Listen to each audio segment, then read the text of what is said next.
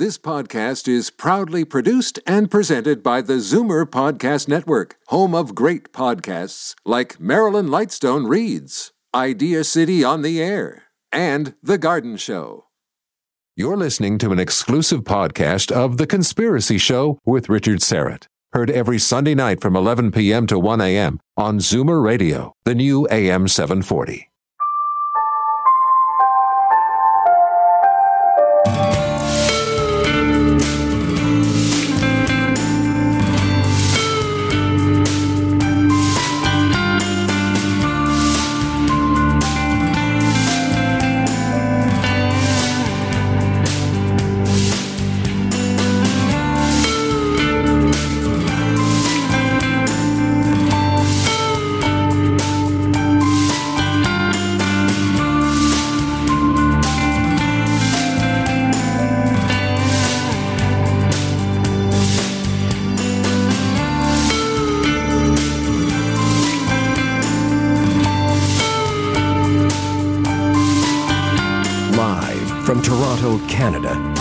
Conspiracy Show with Richard Syrett from Zoomer Radio, AM 740.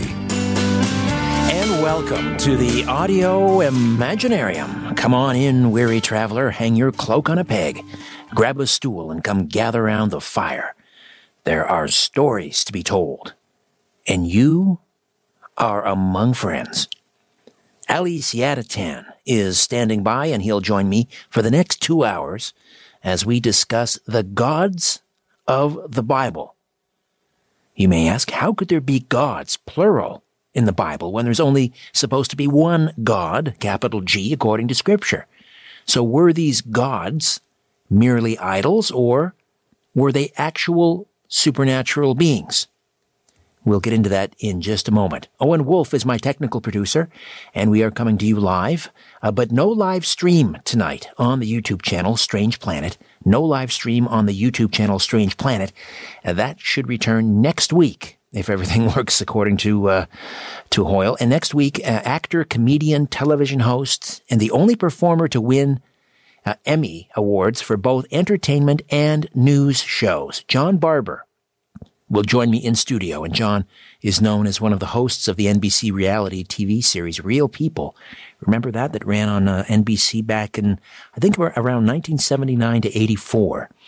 And uh, he was also the creator and co-producer. But John Barber is also a JFK assassination researcher and one of the only people to interview the late New Orleans District Attorney Jim Garrison on camera. So, John Barber next week for the full two hours live in studio. The gods mentioned in the Old Testament were worshipped by the people of Canaan and the nations surrounding the promised land, but were these idols just made up deities, or did they actually possess supernatural power? Now, many Bible scholars are convinced that, that some of these so-called divine beings could indeed do amazing acts because they were demons or fallen angels disguising themselves as gods. In Deuteronomy, it says they sacrificed to demons, which are not God, gods they had known. When Moses confronted Pharaoh, the Egyptian magicians were able to duplicate some of his miracles, such as turning their staffs into snakes and turning the Nile River into blood. Some Bible scholars attribute those strange deeds to demonic forces. So, let's discuss the gods of the Bible. Ali Siadatan is the founder of Think Again Productions here in Canada, a multimedia teaching ministry shedding light on mysteries and treasures of scriptural knowledge, which is to make the Bible more real than ever. Ali has found evidence, keeps agreeing with the Bible tale from biblical cities peering through the sand to alien abductions and prophetic events. In 2006, Think Again Productions released the groundbreaking documentary UFOs, Angels, and Gods. On Google Video, it received over a quarter million views in just nine months. In 1996, Ali completed a master's degree in French language and literature at the University of Toronto. In September of 99, he answered a call and opened a center to minister to urbanites through martial and healing arts, as well as spiritual studies for seekers. Ali has a black belt in Kung Fu and has been training since 1991. He's married and has two wonderful daughters. His research into UFOs has inspired him to write a work of fiction in progress, as well as a second documentary on the rise of the Antichrist titled Goliath Rising Hybrids, Nephilim, and Titans. Ali Siadatan, welcome aboard, my friend. How are you? Fine, thank you. Thank you for having me, Richard. It's a pleasure to be with you guys tonight. It's great to have you. Um, now, let's just begin uh, with a, a, very simple question, and I mentioned this off the top, and that is the the gods mentioned in the Bible were they merely idols? We were warned, the very first commandment, you know, do not uh, worship any other god before me. Are we talking about idols, or were they actual supernatural supernatural beings? Well, in the biblical text, the way that the Bible's narrative addresses these beings, it talks about them as though they are real. For instance, uh, one of the titles of God Himself, he, he, as it appears, let's say, in Deuteronomy chapter 10, verse 17, and in other places as well, it's one of the titles of God. He's referred to as the God of gods and Lord of lords. Um, and so in Hebrew, it's El of the Elohim and Adon of the Adonim. And you think to yourself, well, how could God be the leader of mythological beings? How could he be enshrined, his title be presented um, as one who is in fact uh, the leader of a group of mythological beings? And then there are countless passages like, you know, the Ten Commandments that you mentioned, thou shalt have no other gods before me. But there are many passages where God addresses these other beings. Um, you mentioned Moses and, and, Egypt, for instance, the Exodus passage uh, in Exodus chapter 12, I believe it's also verse 12. It says that uh, God will come into the land of Egypt and he will judge the gods of Egypt. Uh, the power that was behind the Pharaoh, the power that was um, holding his people uh, hostage. And so, looking at the way that the text speaks about these beings, uh, there are thousands of verses to study, but I can tell you, since I have, overwhelmingly, it's very clear that God addresses the gods of the nations in the text itself as though they are real beings. Right. And in uh, there's a, a, passage in Deuteronomy where the Israelites are forbidden from worshiping the sun, the moon, and the stars, which is kind of on the surface. That's kind of a strange passage. So, what is he saying there? Worshipping the sun, the moon, and the stars. Well, the stars were an idiom for you know these spiritual beings in the ancient world's mind. Um, even in the Bible, uh, the, it is an idiom for angels. Uh, it is used, uh, for instance, in the book of Revelation. It says that the dragon took one third of the stars with him with his tail. And anyone reading that, there's a complete agreement uh, that this refers to angels that went on his side. Um, so, in that sense, it, it, it is kind of speaking in the language of the time of Moses, uh, uh, the mindset uh, of the time of Moses. It, it wasn't just worshiping, you know, the sun per se, or the moon per se, or the stars per se but the the the gods, if you will, that governed these mighty, incredible things, uh, the spiritual forces that were identified by them, is what is referenced in the language of you know uh, Moses' time. Um, so that's what I think he's referring to. Right, and and so these gods, small g, plural, these were the fallen angels, correct? That rebelled uh, uh, against God, led by Lucifer. Well, that's an interesting question because the term fallen angel does not appear anywhere in the entire Bible. It is a term of Christian culture. In the Bible, these beings are called the sons of God and they're also called the gods of the nations. These are the two t- titles given to these beings, and as the story unfolds, we see that they come under the judgment of God. We see that they uh, create empires that are to be hostile to God's purposes as it expresses itself through Israel.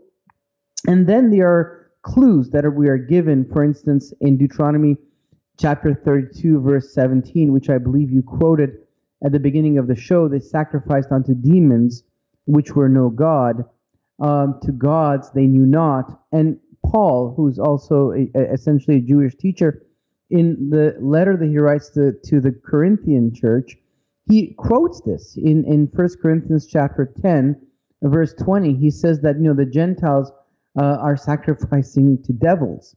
Or, or, or, some translations will say the Greeks uh, are sacrificing to devils um, and, and, and not to God. And he says, you know, I don't want you to partake in those rituals in the marketplace where you know there, there, if you were in Corinth and you were involved in the, in the in the trade of gold and silver in the market, there might be these you know deities that are sacrificed to, and and you want to do that with the rest of the people in your section of the marketplace because you know it's kind of politically incorrect not to.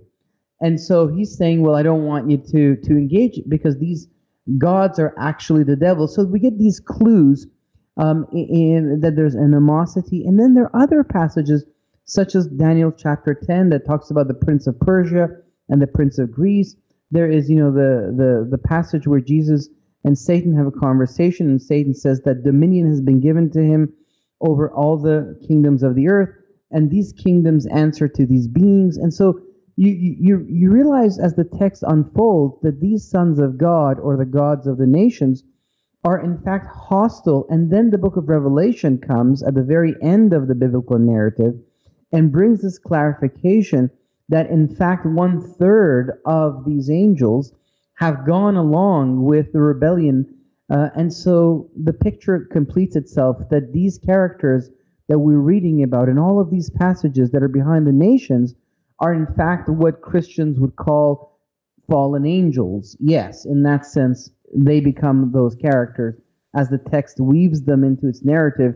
That is the position that they will occupy. Yes. And at at what point in in uh, ancient history was this deal struck that God said, "Okay, you guys, you fallen angels, you guys, you fallen angels, you will have dominion over all of this land, but Israel is mine." When did God make that overture? Um, I would have to say that it occurred uh, at the Tower of Babel um, in uh, Genesis chapter 11. Until then, the nations were united as a single family. Um, before the flood, there was this massive uh, uh pull into the sphere of these beings called the sons of God um, and and you know they had their offsprings uh, uh, that are called the Nephilim in Hebrew, the giants in in uh, in English, um, and uh, this led to the end of an entire world, world order. Um, however, uh, for instance, in, let's say in, in Joshua chapter 24, verse 14, it says, "Now therefore fear the Lord and serve Him in sincerity and in truth, and put away the gods." which your fathers served on the other side of the flood, and in Egypt, and serve ye the Lord. So the, the after the flood, there is again an attempt uh, of massive rebellion. It seems that Nimrod, even though the biblical text doesn't, you know, record all the details, it seems that Nimrod essentially makes the argument that you know God is the bad guy. He dis- he destroyed the world with a flood. He destroyed our ancestors but these other beings, they um, they were kind of with us, and so there is a rebellion that he uh, he creates a post flood rebellion, which is related to these beings, where he wants to establish a world order. He's kind of uh, the first post flood emperor, and he has these beings behind him, and the challenge is directly against God. And and the reason for that is because man was made in the image of God. The angels were present it, the story doesn't essentially make sense if you cut it into pieces. Uh, it, we are part of a cosmic tale from the very beginning, and that's why these beings have been on the earth and continue to come and go, and people see them actually all the time. We just have new terms for them in, in our culture. However, um, God comes with his council of angels, and the humanity is divided the languages are confused and the nations are born essentially at that point. And so that becomes the moment where I think that this whole division uh, uh occurs. And that's why the next chapter, chapter 12, is the chapter that introduces the character of Abraham, who is going to have a different classification. And God is going to, um, you know, separate Israel for himself, for his purposes, ultimately to bless the nations and to call them back to himself. But it begins a process, and the nations are given into the hand of these beings that set up worship over them and this is the origin of polytheism. Okay, but God allowed these other deities uh, to rule, right? I mean, he could have stopped it, but he allowed it. And did he not sort of keep an eye on, on them? Did he not sort of give, lay down the law, read the Riot Act and said something like, all right, you, you're going to rule over the rest of the world, but you must, you must do it in a just manner. Yeah, I think that the laws of the kingdom of God are clear to these beings who are more ancient than us. We're just discovering God, essentially. These beings have known Him longer than we, uh, than the human races ex- have existed. Um, but there is an ambition. We, we read that ambition in the scroll of Isaiah concerning, you know, the heart of Satan that he wants to be worshipped as God. He wants to be the first principle of the created order and these beings share in his ambition. So instead of you know leading the nations to worship God, they they deflect that worship to themselves. Um, and more than that, they give laws, which are the foundations of, um, I guess, the religions that they get, they hand down. And they create priesthoods, they create temples, they set up kings and kingdoms. They essentially do all the things that it seems that God ultimately is interested in doing but they perverted. Um, let me just uh, finish the answer by reading a passage from the book of Psalms. Um, it says, God takes his stand, God takes his stand in the assembly of God. He judges among the gods. It says that. It says that God has an assembly, and we see that in the book of Kings because he questions his assembly concerning a matter. This is like a divine council, right? It's like a divine council. And then it says that he judges among the gods. And then it continues, How long will you judge unjustly and show partiality to the wicked? As it comes forward, it says, All of earth's foundations are shaken. I said, You are gods, and you are all the sons of the Most High. Yet you will die like men, and will fall like any of the princes. It kind of perhaps is a judgment over these beings, because as you suggest, they they had a, their own agenda, and that is what they implemented uh, on the earth. Uh, man was cast out out of this great kingdom of God, and so were these beings. And for a moment in history, we found ourselves on the same side of the fence. But God had a plan to bless the families of the earth in the seed of Abraham, and that is the story of the Messiah and the redemption, uh, which is at the heart of, of the Gospels. Ali Siadatan is uh, my guest, and he is with Think Again Productions, thinkagainproductions.com. You can, you can stream the video there for free, correct? Yes, absolutely. And that's UFOs, Angels, and Gods. And uh, you have some other things that we'll talk about, a newsletter and so forth. Uh, but I, I want to get back to this idea of when the, the, the, these lesser deities, these gods with a small g, uh, were given dominion over these other lands. So were they ruled directly by, let's say, uh, Lucifer and, and his minions? Were they ruled directly or did they appoint, did they appoint humans to rule and, and uh, they sort of oversaw that rule? Uh, yeah, the, the answer to that question is very clear. So, so if you kind of look at history, we see that the, all civilizations attribute their genesis to the gods. That is the story of all the civilizations of the earth. Let me just take you a quick through a quick kind of show. Let's look at it from a bird's eye view. Um, you, have got um, uh, people who are living um, as hunter gatherers. There is the family of Adam. You, they're farmers. They have domesticated animals.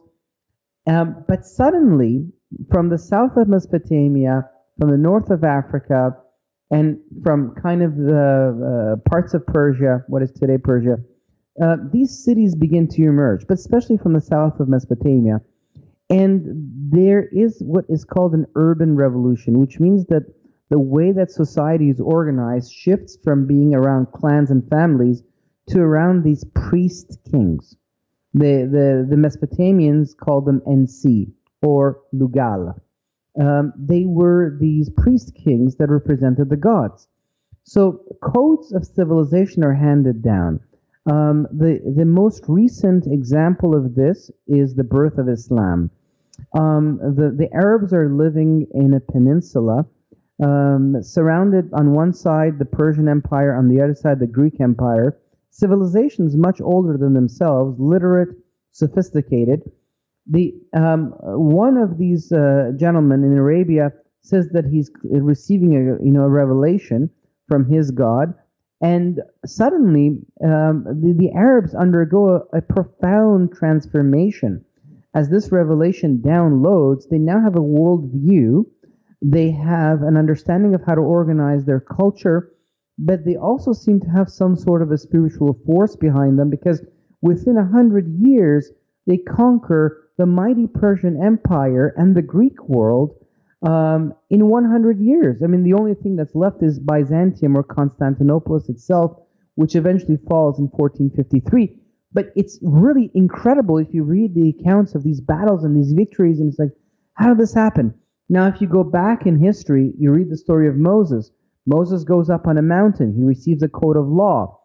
He comes down. The Hebrew nation is born. There's 613 commandments that govern every aspect of life. There's uh, uh, prophecies, a relationship with a deity that is going to change the world. I mean, the Ten Commandments of Moses are still encoded in our laws here in the New World. Ali, I got to jump in here. We're going to take a, a time out. We'll come back and pick up on that point. Ali Siadatan, Think Again Productions, Gods of the Bible. Stay with us. Truth will set you free, but first, it will really tick you off. You're listening to The Conspiracy Show with Richard Syrett from Zoomer Radio. Don't be afraid of the dark. The Conspiracy Show with Richard Syrett from Zoomer Radio. To talk to Richard, call 416 360 0740 or toll free 1 866 740 4740. Now, I would ask that you keep your powder dry until the second hour, um, and then you can call in. Just listen in on the uh, the conversation, Ali Siadatan, with us as we discuss gods of the Bible, and uh, then as I say, at the top of the uh, the next hour, we'll open up the phone loon, uh, phone lines, and you can uh, you can weigh in, and we'd love to hear from you. So, Ali, the, one of the the interesting things is, so you had this Sumerian civilization, I guess somewhere between 3,500 and 3,000 BC, and just uh, out of nowhere, this we had this sudden surge in population. We had these cities of Ur and Uruk, and and uh, the development of uh, well, even the you know the the the structure of the civilization. You had libraries. You had domesticated um, plants and animals, uh, and you know where elsewhere in the world, people were still you know living in mud huts. It was it, it's startling. Uh, yes, but that uh, makes that makes sense in what light of your saying. Uh, well, that, it, when when you look at the archaeologists that you know when digging in Mesopotamia starting in the mid 19th century, when they came to the final city, Eridu, and you can read about this, uh, you can Google Eridu, E R I D U, and read its history on Wikipedia. It is the oldest known city, um, and they discovered that that city had temples, had structure, uh, had mud bricks. It was it had civilization, and they were baffled. No matter how old the digs were, how ancient the cities were, they were fully civilized. And now the question was, where did this knowledge come from? So they turned to the Mesopotamian tablets because these guys were literate, they had writing, and they explained their own history. And they said in these tablets that these beings that they refer to as gods, even though they are just angels and they are fallen, um, these beings gave them a series of of of, uh, of knowledge, uh, which is called me. That's what they called it, me in Sumerian. In in uh, Semitic languages, is called parshu, uh, which ironically sounds a lot like parsha, which is the scrolls of the Bible in Hebrew, uh, like these bodies of heavenly knowledge. You can even read it on Wikipedia. There's a list of all the me. And so there were four cities in the south of Mesopotamia, and each one received a different, you know, gifts of knowledge. For instance, you mentioned the city of uh, Eruk, where uh, the Queen of Heaven, she's called one of these beings who's uh, mentioned later in the Bible as well, and has an extensive career in human history. She has a temple there, and she gives away the knowledge of writing itself. A group of humans are set aside. They're called the scribes. Why? Because writing records the laws of the gods. And what are these laws? They're, they're the codes of the matrix that will now govern, you know, organize everything. So um, th- these archaeologists were baffled because now they had to believe that civilization, the knowledge that is at the basis of civilization, that has carried us all the way to this to this day, mathematics and astronomy and medicine and metallurgy and writing and religion and worship and kingship and music, all of these bodies of knowledge that are the foundation and the pillars of civilization have carried us from the cradle all the way to the shores of California, that these bodies of knowledge were handed down according to our ancestors. And not only do the Mesopotamians say this, but all the civilizations maintain this. So does the Bible. But what happened was that as this knowledge came out, and these guys were like, what do we do? Can we even believe in this? There was a man, and his name was Gordon Childe. Gordon Childe was an Australian transplant to Britain. He was a flamboyant man, a passionate Marxist. And what he did, you know, he used to always, you know, have little sayings from Stalin that he would put through, you know, and when he spoke. But he was also one of the most influential archaeologists of the past century. What he did is he wove together his colleagues' disconnected facts into an overarching intellectual scheme um, and the most famous of it arose in the 1920s. He basically said, guys, guys, nothing was handed down. We all know this is just a bunch of myth and the Bible is myth. I'm a Marxist. This is what happened, guys. These guys were hunter gatherers, okay? One of them, one day, one morning, had a coup de génie. He had like a moment of epiphany. And he discovered farming. And he told his buddies, okay, well, we're going to farm. Then they all got together and they started farming. And because they weren't running after their food, they had more time on their hand, so they started thinking. And as they started thinking, they started talking to each other, and voila, they gave birth to mathematics and, you know, architecture and all of these things. That's actually what happened. And these archaeologists, um, many of them didn't go for it, but in, somehow his idea became the one that was taught through, through the university system and the school system it matched more uh, the spirit of the secular age. Um, and so we were raised, even the people that read the Bible ha- uh, read it from the perspective that these beings are mythological because that is how our culture was shaped to see this past. However, our collective ancestors, all of them from you know China to Egypt and Greece and Rome to the actual words of the Bible into the Old and New Testament collectively have always spoken about these beings as though they were real. This is just a new idea, actually, that they were not real. This is a, a, a 20th century idea. Well, the other theory about the origin of civilization in Sumeria uh, comes from Zecharia Sitchin and others, and the idea of the Anunnaki, the group of deities, uh, and and they they came to this planet from a distant a distant planet, Nibiru, uh, and uh, they created a human alien hybrid race of slaves, uh, and uh, and and this this creation uh, myth, this supposedly was translated by Sitchin and others on these Sumerian cuneiforms that you can see in the the London Museum. So this ancient alien theory, of course, right. is so popular now. So how do we how do you respond to the this idea that, that the Anunnaki were not fallen angels. They were, They were visitors from a distant, a distant planet. Well, uh, I, I, look at kind of the source and I ask myself, uh, which one has more credibility? So Zacharias Sitchin, Erich von Däniken, and a few other people, but especially Sitchin was focused on Mesopotamia. These guys are ancient astronaut theorists, and they came up with the idea that wait a second, there's UFOs today, and all of these cultures are recording these, you know, beings from elsewhere. Um, and oh, there are UFOs in the past. And then they came up with the idea of the alien visitation. And Sitchin has his own, you know, sub theory regarding this 12th planet and all that. Um, fine. I mean, you, I guess you can you can go with anything you want. Life is a mystery. We don't even know where we are or how we got here. I tend to tr- essentially, I've come to trust that that the the Bible is the actual words uh, of God, meaning that regardless of all the conspiracies and, and uh, theories and all the bloody history uh, of the Catholic Church and, and the church as a whole and, and, and you know whatever happened before the actual Bible. Uh, when you study it, you realize that its prophecies are very profound and are fulfilled time and time again.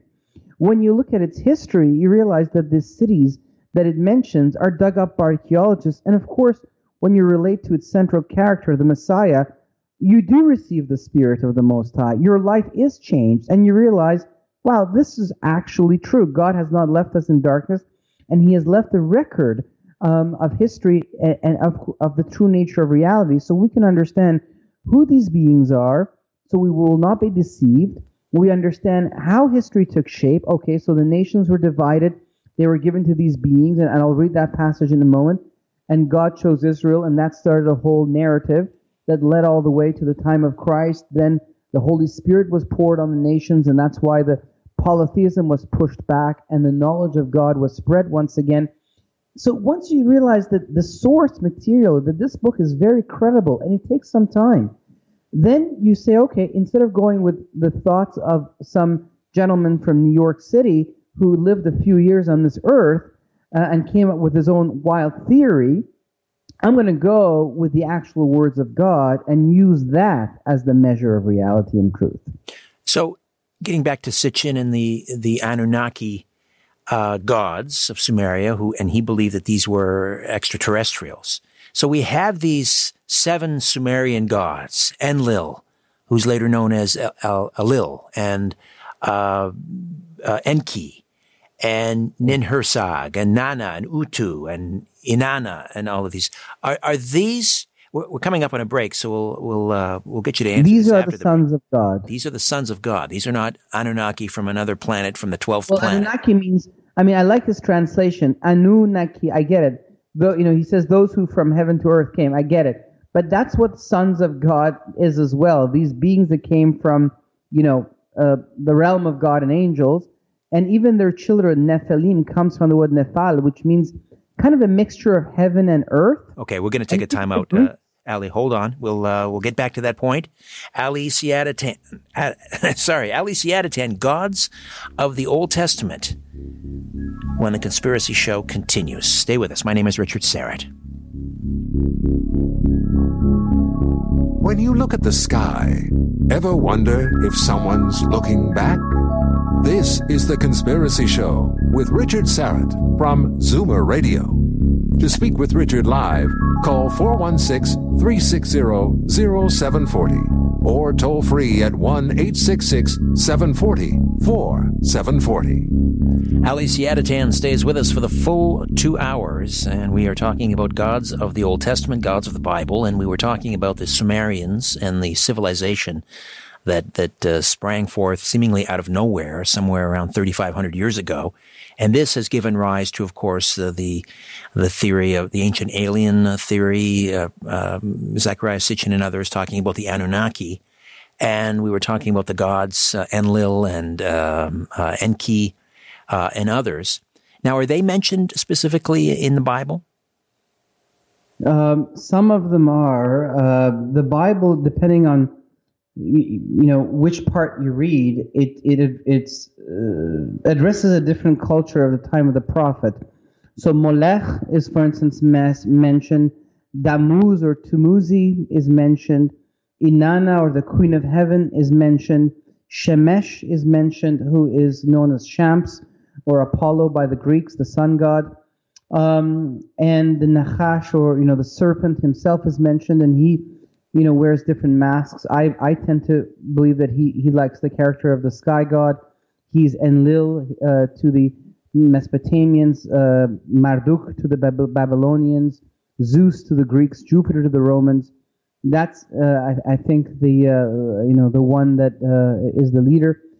So there's a few that are mentioned by name depending on which prophet's book you read, depending on which culture, because as as the cultures move, they change. The names change, and the names change because the idea is that this particular pantheon um, and the head of the pantheon has now placed its scepter of rule in this nation, in this culture. It has chosen this uh, group of people to become the next empire and so they uh, the names uh, um, reflect that culture. Uh, it, it's a it's a form of bonding. It's you know he is now of our culture, we are now of him, and so we see the scepter of rule starts in the south of Mesopotamia, and these city states emerge, and the last of the city states is Rome. Um, and each time the scepter of rule moves, the city state that inherits it uh, grows to become an empire. Uh, you look at, for instance, you know, when when this messianic movement that eventually was called uh, Christianity spreads from Israel into the Greco-Roman world, um, there's a problem because these guys believe that the gods are behind the empire. I mean, people don't know this, but a lot of the senators of Rome were priests of Zeus and of other gods. They, uh, they were then they were also acting out in the political sphere because the political sphere in Rome and the religious sphere, the spiritual sphere, the connection to these beings was very closely knit together. But now there are all these Roman citizens who are denying the worship of these beings. They're refusing to sacrifice to them because now they're worshiping the one God of Israel, and the sacrifice is, you know, Jesus.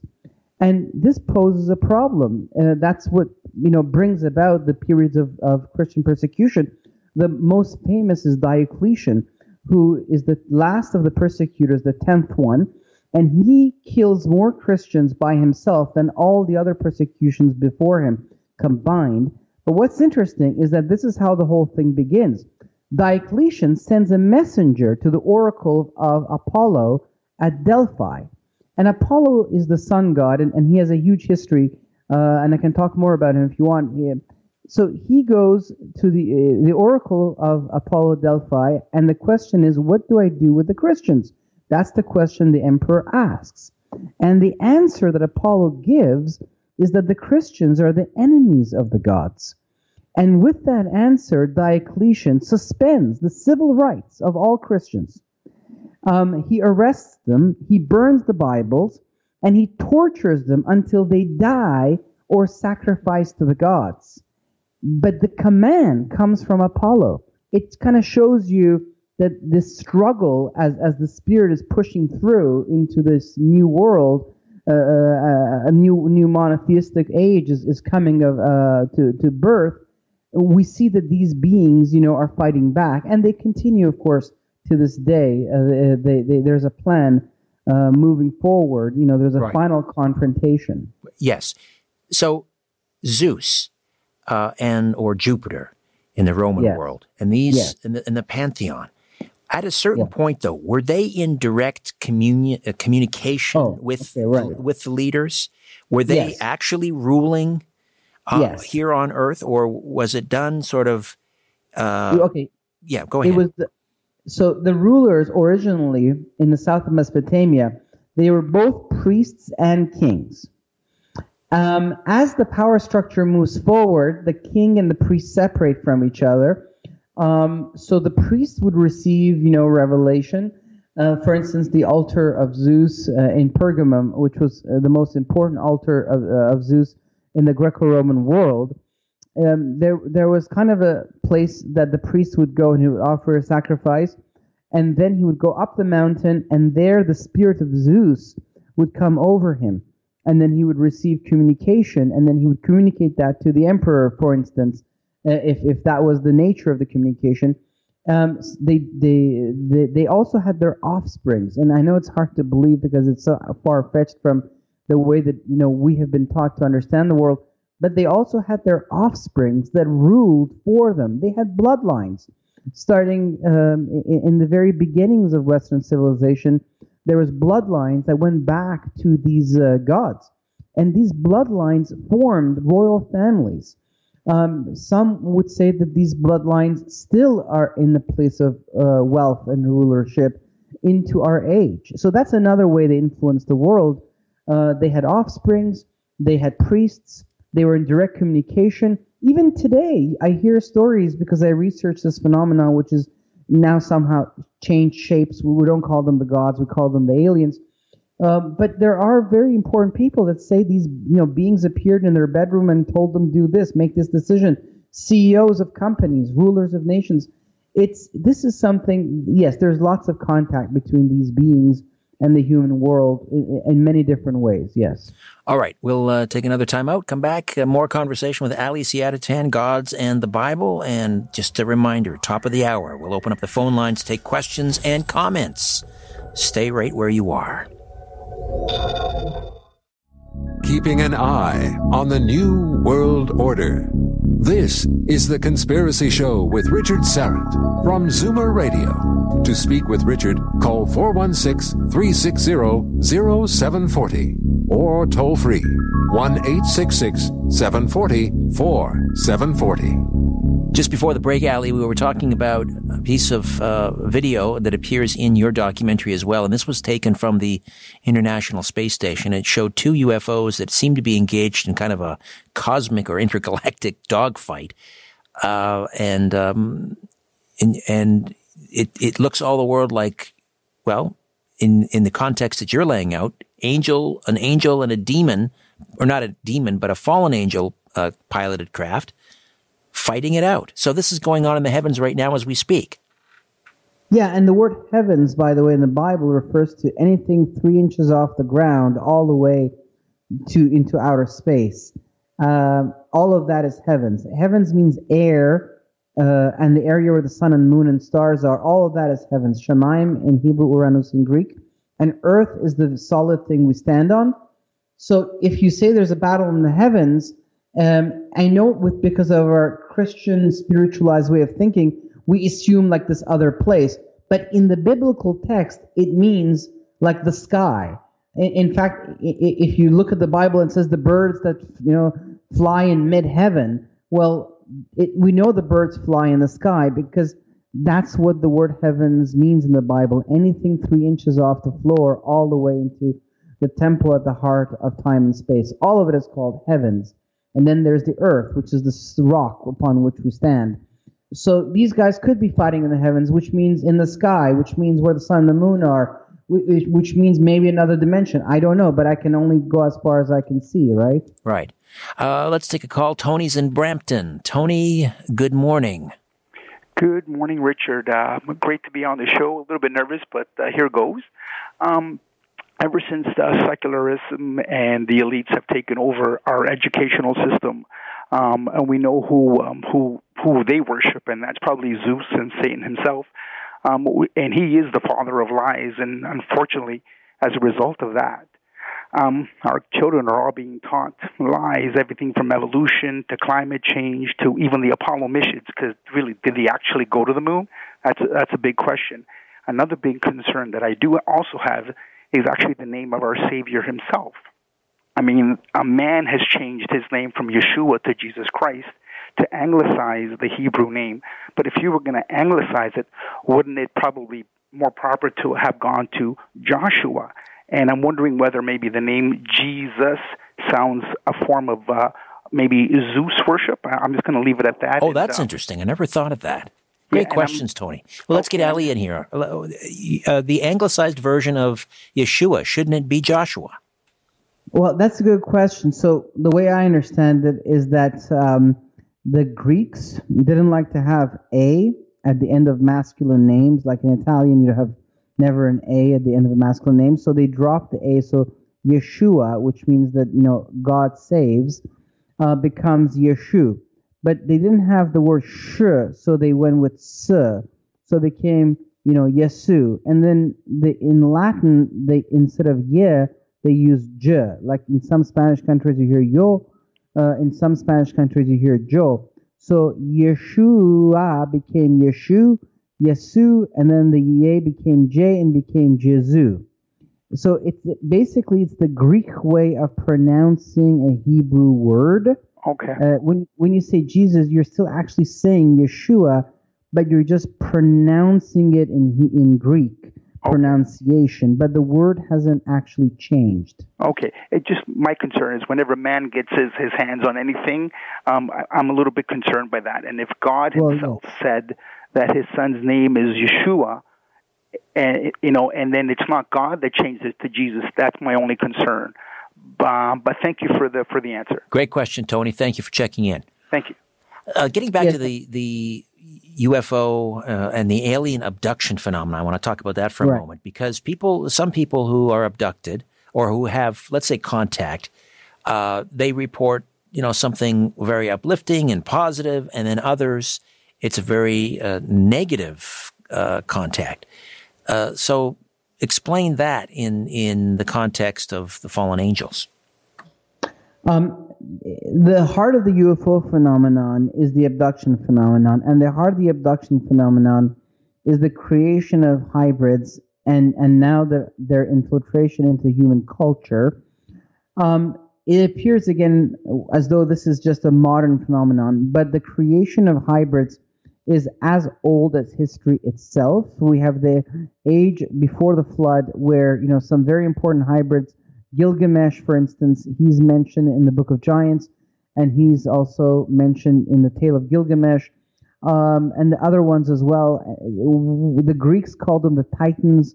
Um, everyone, the Assyrians, the Egyptians, everyone talked about them.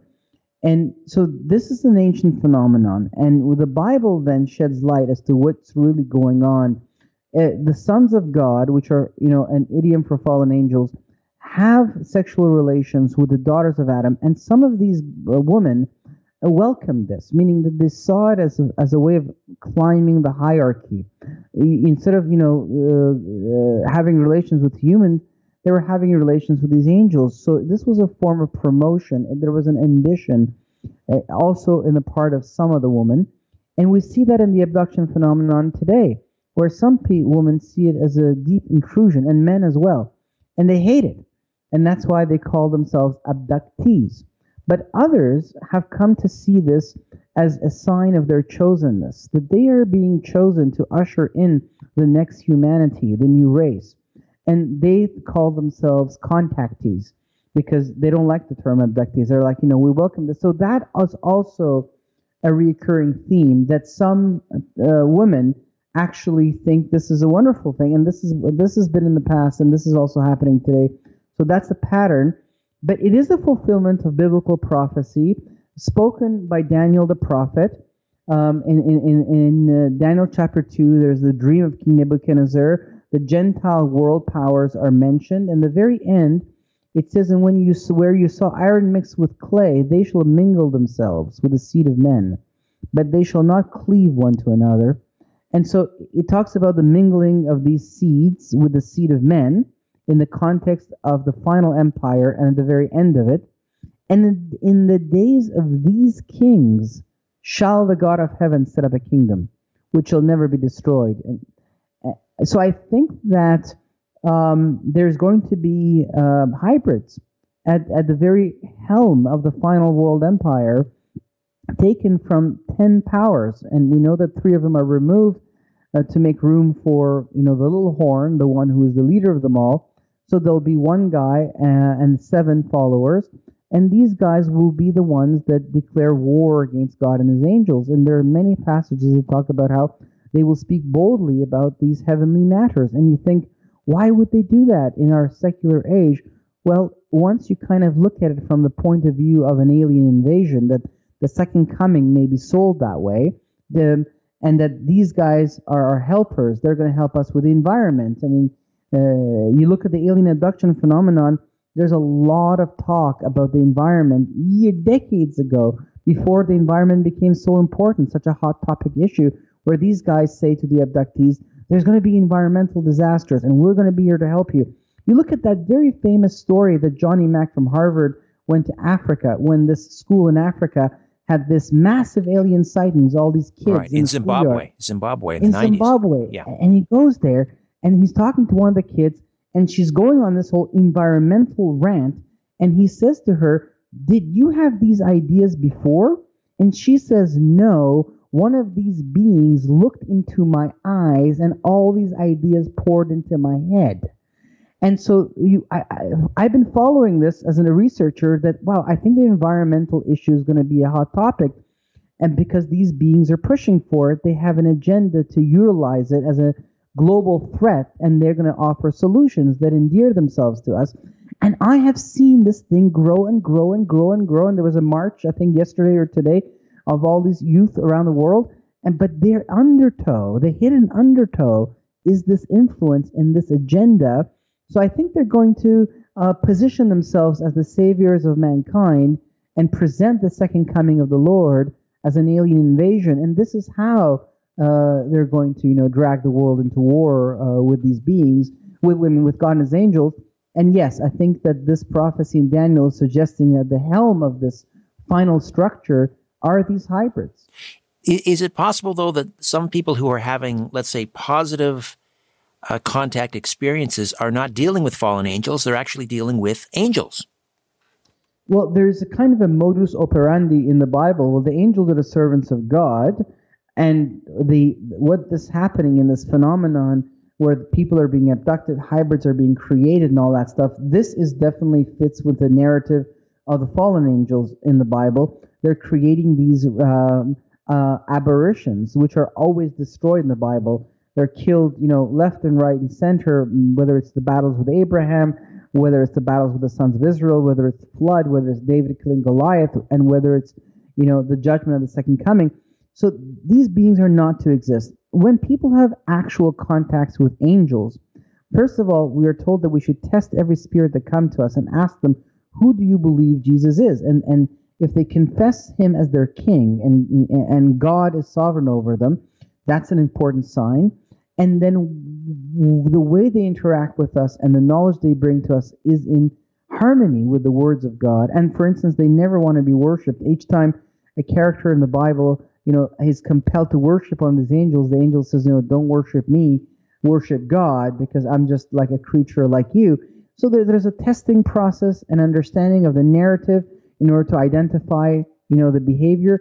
I would say that most of this phenomenon is fallen angelic if if some of these UFOs are coming and and for instance there might be Michael and his angels holding the fort until God commands them to stand down around Israel, which you know has a purpose in history. And Satan has been working very hard, starting with the Holocaust and all that, to stop it from unfolding, because it is the end of his reign and the reign of these beings and the nations. Uh, it's heralded by the return of Israel to this land, and so um, Michael and his angels might be here, and they may be holding the fort down.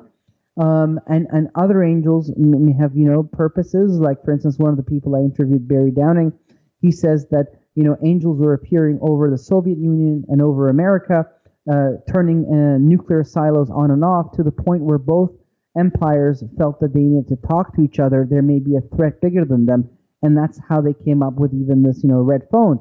So they, they, they, they, you know, shepherded the world towards peace while the enemy was perhaps shepherding it towards uh, uh destruction Fascinating. in order to Ali, divide gotta, and conquer. Got to jump in here. We'll take a timeout, come back, get to some more calls, more questions about gods in the Bible with Ali Siadatan. Think Again Productions. ThinkAgainProductions.com, the website. Stand by. Exploring theories, uncovering facts and offering a different view of the universe.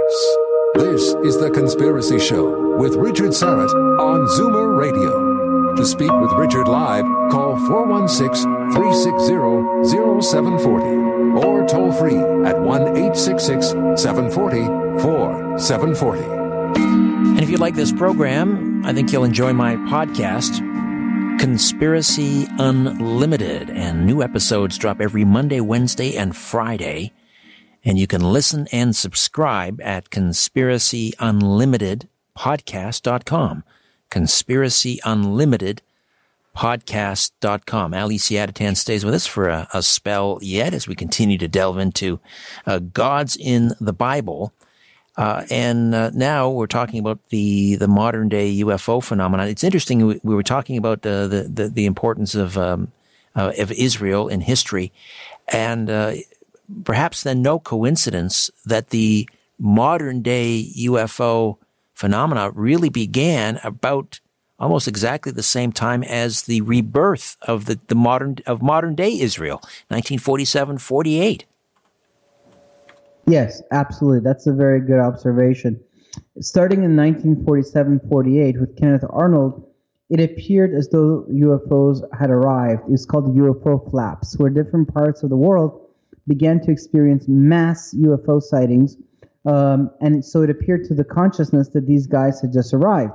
I had a UFO sighting in the deserts of Iran, uh, very, very close. And the one that I saw was went into the ground rather than, than you know, come out of it and reminded me of the words of the prophet Daniel about the prince of Persia um, who was at war uh, with this angel who had come from heaven to bring a message to Daniel of scriptural importance. And I thought, wow, have these guys just arrived? Or have they been here for a very long time and they're just reinventing themselves? And yes, this massive uh, phenomenon coincides uh, with the return of Israel to the land as God moves history forward according to his announced plans. The other side, you know, counters it with its own moves. And that's, I think they're preparing, they realize this is it, and they're preparing for the second coming. Uh, getting back to this, what's been known as the alien human hybrid program. People like Dr. David Jacobs, who you've interviewed a number of times, as have I.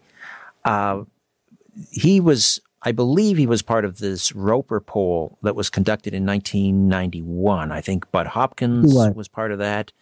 Uh, yeah. Maybe John Mack.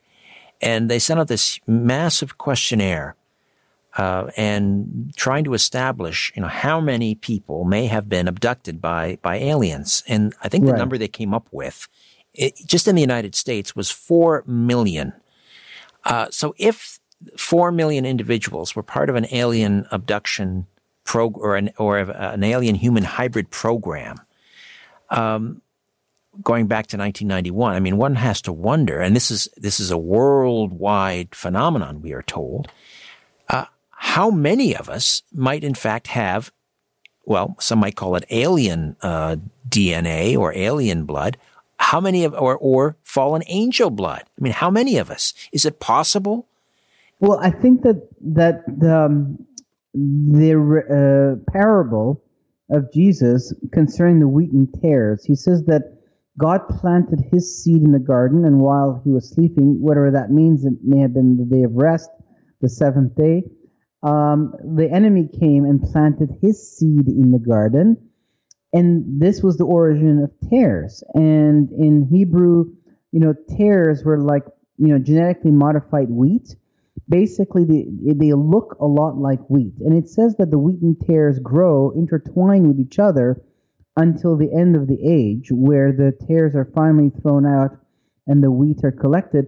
And this gives us the impression that this phenomenon begins early on and goes all the way to the end of the age, which is uh, the second coming, and it's very much uh, infiltrated into the human world to the point where I think the resurrected body of the Messiah is about dealing with this phenomenon. We need a new body altogether. That is how deep the infiltration is. The wheat and tares are intertwined. Uh, the angels say, Well, we'll take the tares out. And God says, Well, if you do that, you also take my wheat out wait until the end of the age. So it, it's as though maybe, for instance, you know, a set of genes that you inherit are, are wheats, but you know, maybe your grandfather had, had more tare genes. And so you were in his genes. If he was plucked out, so would you be. So it's hard to tell, but it does suggest that the infiltration is deep, and the resurrection of the Messiah is is to counter this. Is uh, the way that his atonement is to is to undo the the curse of death and bring life back in. All right, we've got to take and, a time out, Ali. We'll uh, we'll get back to that point on the other side. Ali Siadatan, Think Again Productions, gods in the Bible. Don't go away. The world is being pulled over your eyes. This is The Conspiracy Show with Richard Syrett from Zoomer Radio. To reach Richard, call 416 360 0740 or toll free at 1 866 740 4740. Welcome back. StrangePlanet.ca, that's the website. And you can just click on the Conspiracy Show button at the bottom of the page. That'll take you uh, to the radio page. And uh, you can learn all about the program there and upcoming guests and so forth. Ali Siadatan stays with us. Uh, he has been with us for the duration. We appreciate that, Ali. How, how, are you holding up, by the way? Oh, pretty good, pretty good. I think I just went through a. I woke up spur. I don't know. Maybe it's the coffee I had. All right. Well, we appreciate you hanging in there for the full uh, for the duration. Uh, so I, I, wanted to get back to the um, uh, the, the wheats and the tares, which is the, uh, you know, the, the, the, the, parable in the Bible, which, which you say points to this, this Phenomenon. fallen angel human hybrid program, or what we call the alien human hybrid program. Um, it, oh, it does sound eerily familiar to just before the flood when, when, uh, you know, Noah were the only pure blood left pure blood family left, Noah and his family. So is that what right. we're, we're, talking about here? That the, the, the, the human yes. family has become so corrupted with fallen angel blood that instead of a flood this time, it's going to be the second coming to fix everything. Yes, the, the, exactly. The, the, the Bible um, has lots of ways it records the, the, what God's going to do. For instance, when Abraham is brought to this land, he's told, okay, your uh, children will inherit the land and these tribes will be judged. But those tribes that are mentioned are pretty much all of them, you know, nearly all, 90% of them, they're all Nephilim tribes. And when they, they finally come to take that land several hundred years after Abraham, they go into the land uh, and they come out and they say, oh, it's filled with giants, with Nephilim. That's what, that's the word they use and and they're the, the sons of Anak, the Anakim, the Rephaim, the Zamzummim, all of these tribes that are not mentioned in the table of nations, they have no ancestry. And then the land is taken from them and given to the children uh, of God. And so I think this is kind of a, a, a small sample of what is going to happen on the scale of the earth as a whole. That this planet will be reserved for the sons of God, and this will be removed from it and these tares that have now spread into the human family will be removed and and and those who have come to the lord and who are his will be given a new body uh, and will continue in, in that new form. But if i have fallen let's say somewhat one of my ancestors was part of this fallen angel human hybrid program and i have fallen angel blood in me does that mean that i can't be that i am beyond salvation Am okay, I doomed? You, no. Uh, uh, let's let's look at the story of Goliath. Goliath had four brothers, and they were hired by various human tribes to be champions. This is something we have written records of it from the Middle East. These guys, Goliath, who was a descendant of the giants, it says, and his four brothers, well, they were also having sexual relations with other human females and creating babies who were further diluted down. You know, there was like the original guys who were very much clearly, you know, Nephilim, like Gilgamesh, and but they had relations with humans, and over time, um, it spread into the human genome.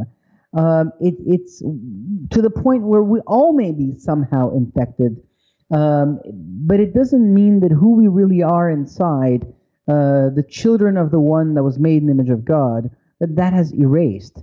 It just means that there's something else in us. Uh, that, that's why there's a battle in us. It's just not the knowledge of good and evil. There's more that has corrupted us. And that's what the resurrection uh, is about. A new body is offered, is exemplified, is lifted up, glorified, saying you too can receive this and and and you know be rid of this and be made whole again. And so it, it's it's not that they, he was part of the program, but long ago, throughout the centuries, as these guys kept you know connecting with us, like you look at the birth of the Greek world. There are four tribes that are at the basis of the Greek uh, culture. The most famous is Javan or Ion. That's you know the Ionians uh, that are mentioned in the Bible um, as being the sons uh, of Japhet. And each time you hear the word Greek or Greece in the Bible, it's actually the translation of Javan, that family. But there was another one called the Dorians. And the Dorians, one of the main tribes, they were known for having inside of them a line of kings that went back to Hercules, who was the son of Zeus. And so the idea is that these guys have been spreading their seeds into the human world, and as the humanity has multiplied and grown, has so has this infiltration that has carried. It, it, it's not just that you know your ancestor was part of a program.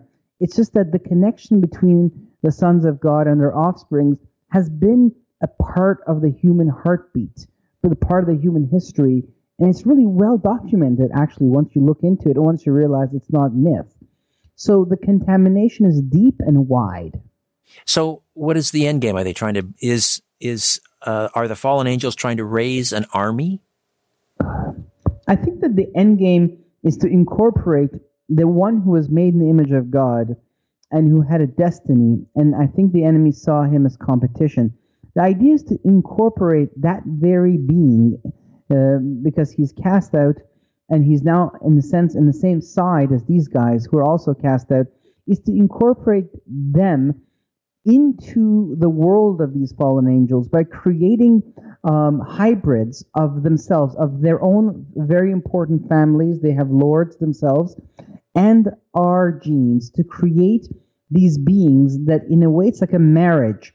It's like a wedding. It brings two different beings, the Adamic race and their bloodlines, together into these new households, which are uh, a representative both of our race and of theirs, and to gradually make this the new humanity, the one that was made in the image of God no more, but the one that, that has been infiltrated by the imagers of these fallen angels, is to create a new new race and to in, uh, uh, assimilate this new race into the great rebellion.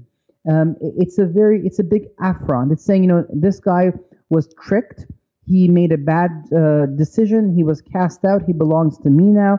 I have dominion over these people. I'm going to infiltrate them with our households, with our bloodlines. I'm going to place my king over them, and they're going to worship me as their God. And we're going to continue this rebellion all the way into the courts of heaven, God forbid. I think that is the general gist of it. It's not just an army, it is a complete takeover of the race and the creation of a new one.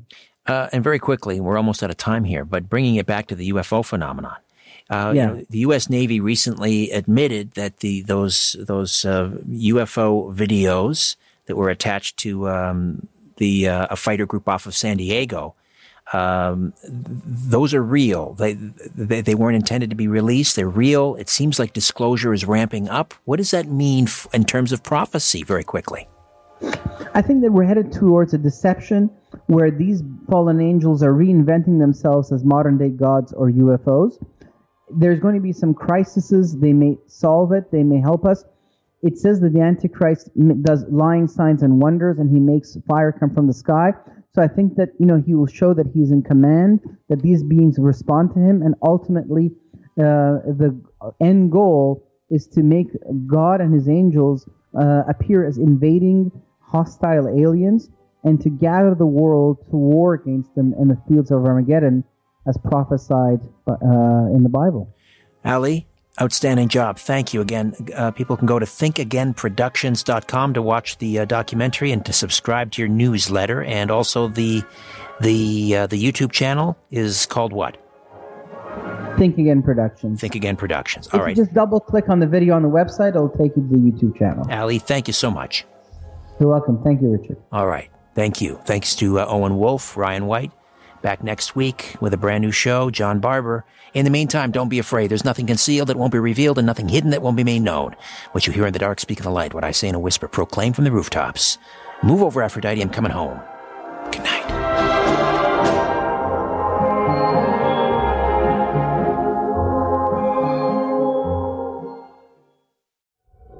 The truth is not out there. It's right here. The Conspiracy Show with Richard Syrett from Zoomer Radio. Ali, just take a moment and tell people how they can uh, screen your documentary, UFOs, Angels, and Gods, subscribe to your newsletter, etc. Everything is done for the website. Go to thinkagainproductions.com. Watch the documentary there. Sign up for the newsletter and the YouTube channel.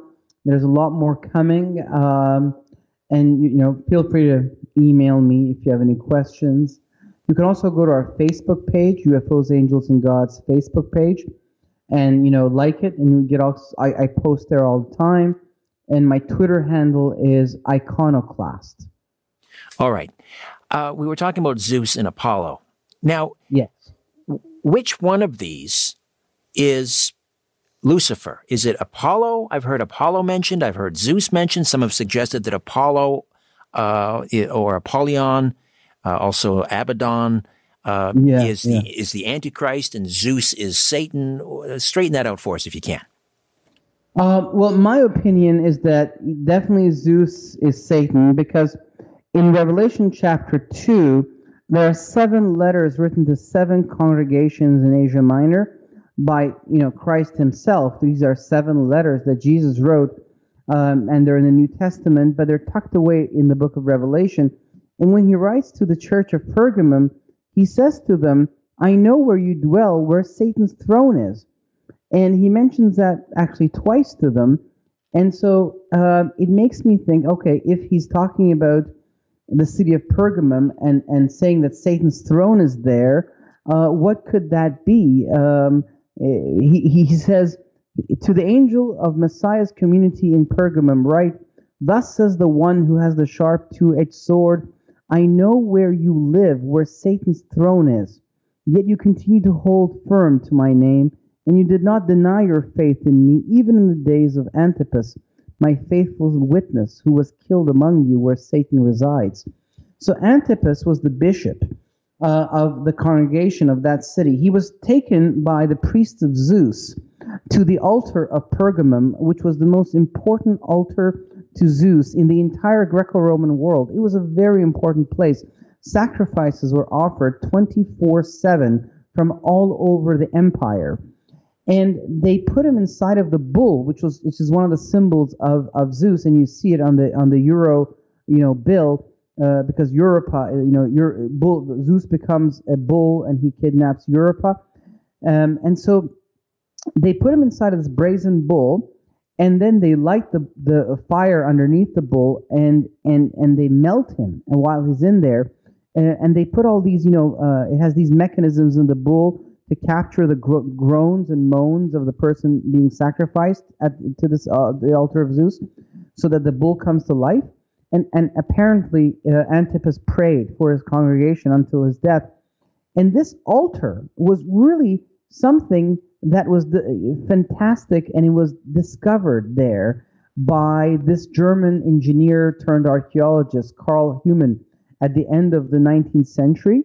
It was brought to Berlin. A, a museum was built exclusively for it so that its entirety could be displayed in, in Berlin. And then Albert Speer, who was the architect of Hitler, walked into the museum. He fell in love with it and he decided that he was going to build a gigantic version of it um, in Nuremberg, where Hitler uh, stood on top of it, and where the bull was, where where the symbol of Zeus, uh, where these enemies would be sacrificed, um, he put the microphone uh, where Hitler would speak, and it was from that altar that Hitler declared the Holocaust from the, from Nuremberg.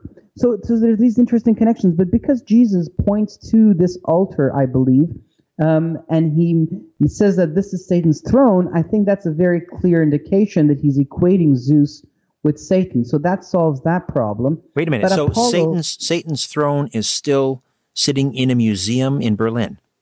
Yes. Remarkable. Because the Western world is the imperial seat. You know, as these angels have different territories, it is the Western world that is the one that he has kept for himself. That is why the greatest industry, the greatest knowledge, the greatest military, and the greatest financial power lies here. Hmm.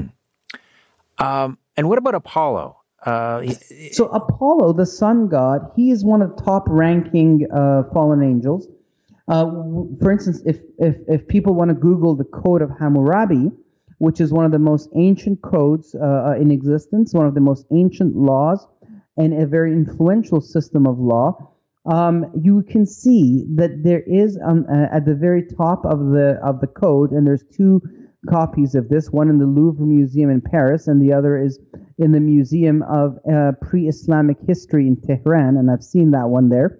Um, there is Hammurabi the king standing in front of a man, a giant man sitting on a throne, handing a scroll to him. That is Shams, the sun god, who will be known as Apollo to the Greeks and he is giving the code of the kingdom of Hammurabi to him. He is called the god of justice, and, and the entire uh, first portion of the code is basically singing praises to him. And so there's a, he has a very there's a you know a, an important territory that uh, a portion of the world that is under his command. There's the moon god um, uh, who has different names, Nanna, Sin, and he has another portion uh, uh, uh, of the planet under his command.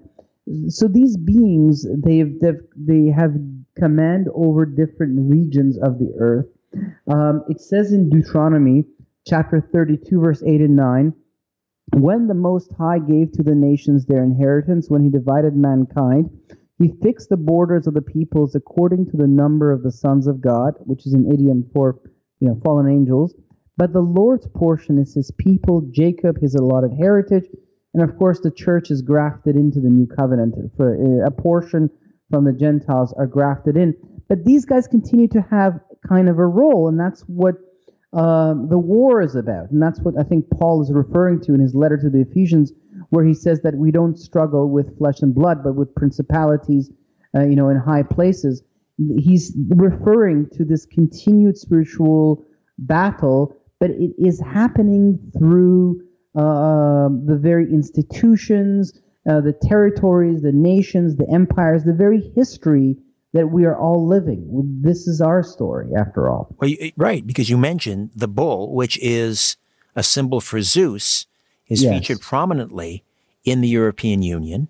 We have Europa on the back of the bull on on uh, some of the currency.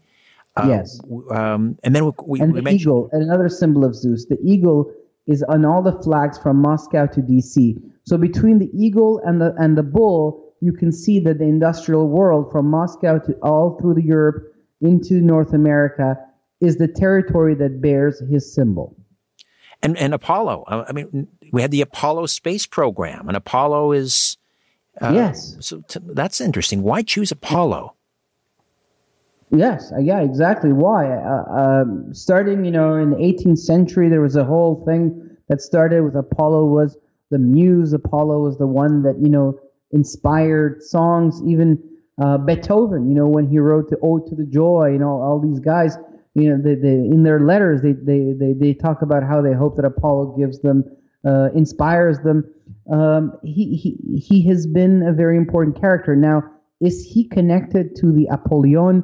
And there's a you know a facility uh, in uh, what's that city in Switzerland? Uh, it, it's where the um, nuclear particle accelerator is built. Uh, oh, CERN in CERN. CERN, yes, CERN.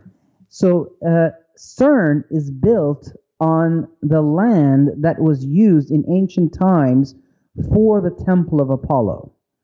And if you kind of Google the opening ceremony of CERN, I mean, someone mentioned that to me, you know, a couple of years ago, and said, "Hey, look at the open ceremony of CERN, and pray before you look at it because it's very strange." And I was like, "Well, how strange could it be? It's, it's the it's the opening ceremony of a, of a physics facility." Right, the Hadron Collider. You look at it, and it is definitely very strange the the what's going on. And then when as you kind of go into the place, there's um, all kinds of quotations from various scriptures hanging down uh, on flags, and, and so some people think, okay, maybe there's more happening here because these angels, these fallen angels, you know, they may be behind the industrial revolution and the digital age. Ultimately, the idea is to put implants where humanity becomes digitized and through AI connects to them. And and who knows where it's going? I mean, these are conjectures. We'll have to kind of see it unfold. However, they are behind knowledge. That's that's what we see from the very beginning. They hand down knowledge. It, the knowledges they're handing down is to pervert the world for their purposes, um, and then perhaps to prepare the world to meet the God Almighty on the fields of Armageddon in Israel at His return. Perhaps to upgrade our technology to the level of angelic technology, so that we can actually have this war. I mean, it says that in the Bible in many places that the world's going to go to war with the second coming of God. All right. That sounds crazy, right? How is that going to happen? We'll talk so about maybe... that on the other side. We're coming up on the uh, top of the hour. We'll open up the phone lines, questions, comments. My conversation with Ali Siadatan. Gods in the Bible continues. Stay right there. Live from Toronto, Canada, Earth. The Conspiracy Show with Richard Syrett on Zoomer Radio.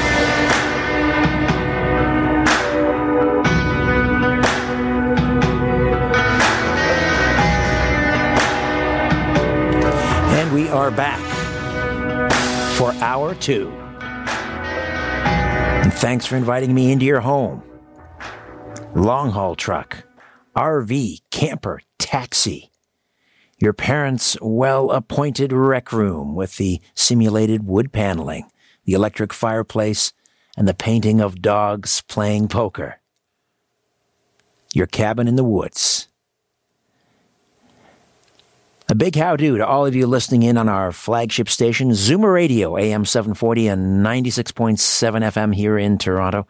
Hi to everyone tuning in on one of our affiliate stations across North America, and those of you who are streaming us on zoomerradio.ca and, of course, the YouTube channel Strange Planet. However, and wherever you're listening, I bid thee the warmest of welcomes and I thank you for your fine company. And just a reminder, no live stream tonight. We will be live streaming next week. Comedian, journalist, television pioneer, Emmy Award winner John Barber will be live in studio for the entire two hours.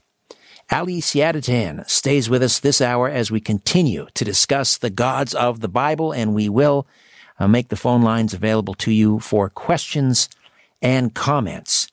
Uh, so, we were talking about uh, Zeus and Apollo and the, and the Greek pantheon and these gods and how they were, in fact, the fallen angels and they were given dominion over the world, uh, except for Israel. And God sort of carved that out and said, "No, this is mine. Hands off." But before we proceed, though, I want to talk about some of the other gods that are named, and uh, one is Baal, B A A L. He was uh, a god that was worshipped in in Canaan. And we've sort of seen his name resurface recently because there is something called the Arch of Baal, and it's been kind of on a worldwide tour uh, the last three, four years. What's going on there, Ali?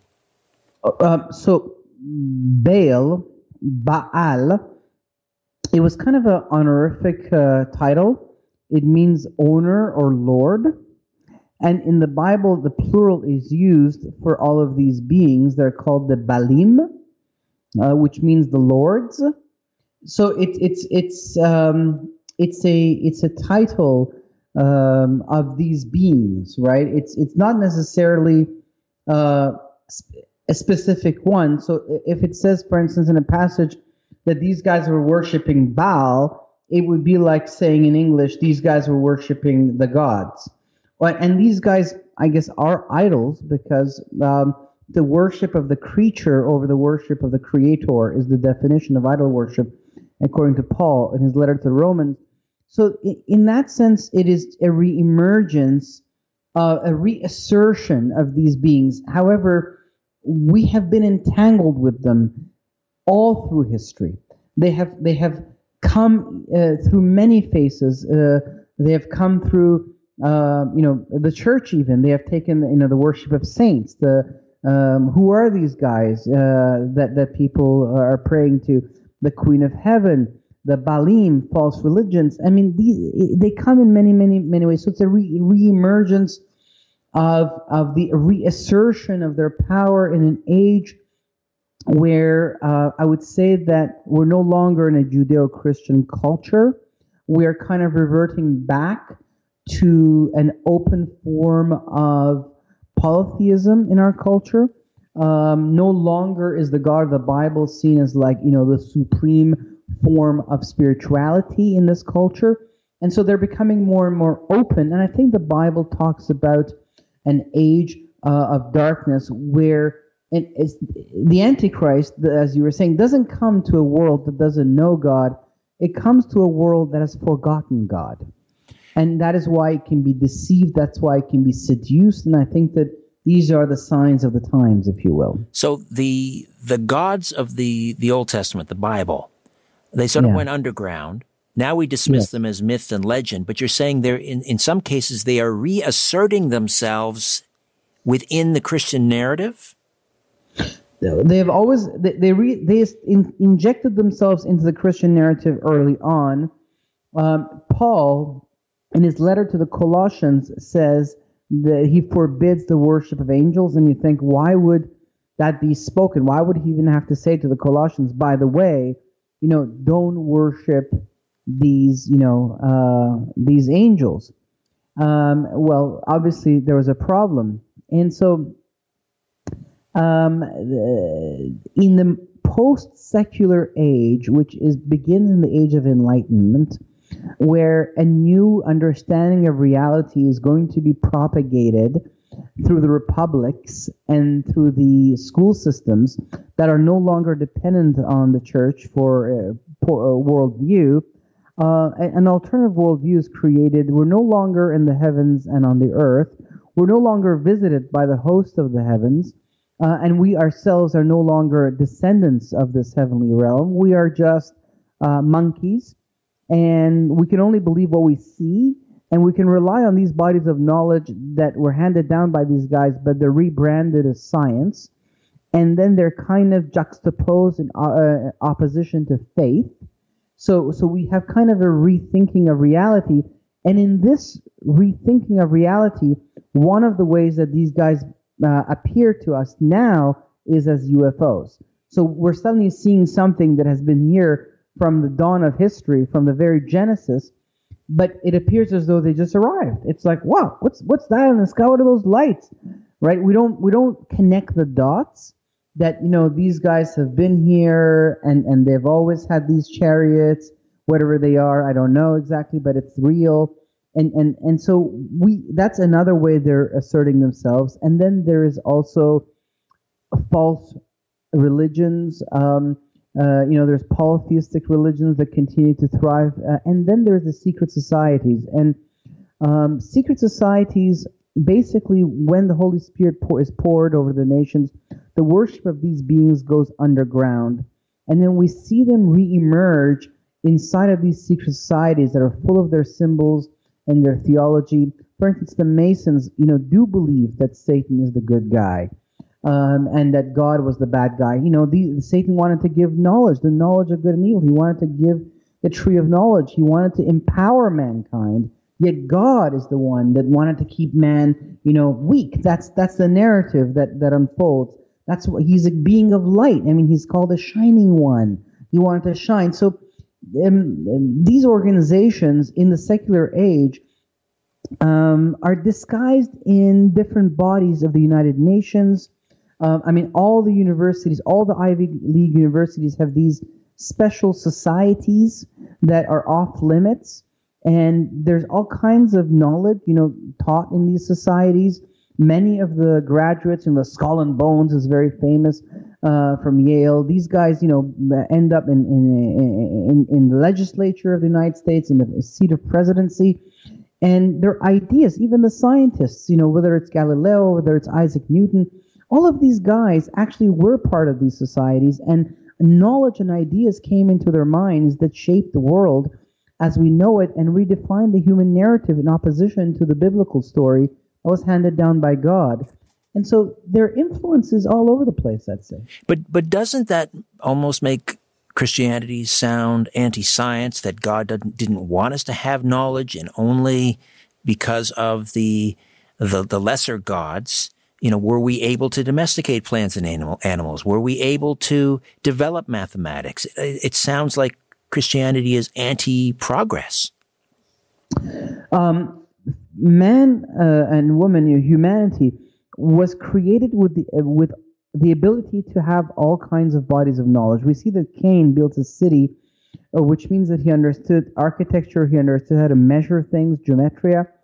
Um, and we see that they, they were given plants that they could actually cultivate um, from the beginning. The fact that some of these uh, uh, Mesopotamian tablets assign the giving of certain things to these beings First of all, that may not be true, meaning that sometimes they take for themselves the deeds of God. They assign it to themselves. So you got to kind of, you know, their existence was real, but not everything about what is recorded about them. Some of it was propaganda, if you will. Second of all, um, there was a connection between them and God, meaning that, you know, as you were saying, that these beings were given dominion and they were given they were giving things to the nations they were ruling, but perhaps at the beginning, the idea was that they were doing this on behalf of God. In the book of Enoch, for instance, when all of these beings are arrested um, and then their offsprings are killed, uh, God says to the angels, "But leave mankind the knowledge, you know that that they have received." Um, and we see that, with Noah and his children uh, restart civilization, and they have uh, bricks and mortar and, and, and they can build things. So man has always been knowledgeable, and God's intention is to really um, cultivate humanity to its highest potential. But first of all, we have to receive atonement, we have to receive a new body, we have to enter the presence of God, and our education will continue. We are made uh, to be, it seems, according to this story, at the very height of the created order ruling even angels in due time. So I don't think God's intention is to hold us back at all. I think God's intention is to teach us uh, His way of understanding things at a time that suits Him. We are His children. Uh, these guys had an agenda. They wanted to use us for their own agenda. It's a different thing altogether. So if the fallen angels are behind the the modern day UFO phenomenon, um, are these are these physical craft and physical uh, beings? Uh, and why would they need these chariots if they are uh, aren't aren't the fallen angels sort of omniscient and uh, uh, and and essentially spiritual beings? Well, that's an interesting question because there's a way that we have imagined these beings throughout, you know, church history, and then we have the paintings of the Renaissance artists that have shaped our thinking. Um, but once I actually started to look into this topic in the middle of the 1990s, I discovered two things. One, that the Bible spoke of these beings in a very different way than the than the way the culture that our culture kind of imagined them. Two, that throughout the history of Christianity, let's say as far as the West is concerned, um, people hadn't really thought too deeply about these parts of the Bible these parts of the Bible were not stuff that people really focused on. So actually, there was a very uh, simplistic ideas about these things. When you actually looked at the Bible and you looked at the history that is handed down by the nations that records these beings and their interactions, you realized, first of all, that uh, they are scientists, that they are physical beings, that they are uh, people who or beings that understand the laws of the created order more than we do. That's what makes them more advanced, so to speak. And that we are of the world of God and angels, and that from the beginning, you look into the story of Genesis, there's metallurgy mentioned at the very beginning, like the sons of Cain, uh, music, tent dwelling, uh, that humanity, even in, in its original uh, uh, creation that was very close to God and angels already was trafficking in the kinds of lifestyle that is born of bodies of knowledge. So you realize that, wait a second, the world of God and angels and, and humanity is a part of that world, is a world that is made of uh, beings who understand God's uh, created order, the laws of physics, um, and, and, its secrets and insights, like the breaking of the atom or the sending of shuttles into the heavens, and who can actually operate through them. That this is more the way the whole story has always been. These guys have always been this type of a being. This is how angels have always been. We've imagined them in our in our minds in, in a different way and handed that into the culture. And now we come across the facts, and then there's a discrepancy between the way we had imagined them and the way they've always been. So this is more like an upgrade of, of knowledge. Now we're waking up and realizing, wow, these guys use chariots, even God. It says that God will return in his chariots or vehicles. It says that. Now, we don't want to turn it into the USS Enterprise. We don't know exactly how these things operate, uh, where they come from, or their capabilities, but definitely they're real things that carry other beings. I mean, the, the word in Hebrew is rikab or merkava, which essentially means something that carries. You know, like the donkey that carried the Son of God, and there are also uh, a cloud into which he ascended that carried him into to, to, to the Ancient of Days, to God Himself. So there's definitely something real, but the fact that we can actually break the atom, or that we can, you know, send shuttles into space, these are not simple things. These are deep, deep mysteries and a profound understanding of the created order. The fact that we can digest this knowledge and, and move through it, and that these guys have knowledge like this and they can actually give some to us and add to us, and we can converse with them and all that stuff. This shows how advanced we really are, you know, as far as the creation is concerned. So then angels are physical beings, they're not spiritual beings. Yes, there are angels that are physical beings. There are also beings of spirit that exist. There is the disembodied spirits of the Nephilim, which are the demons.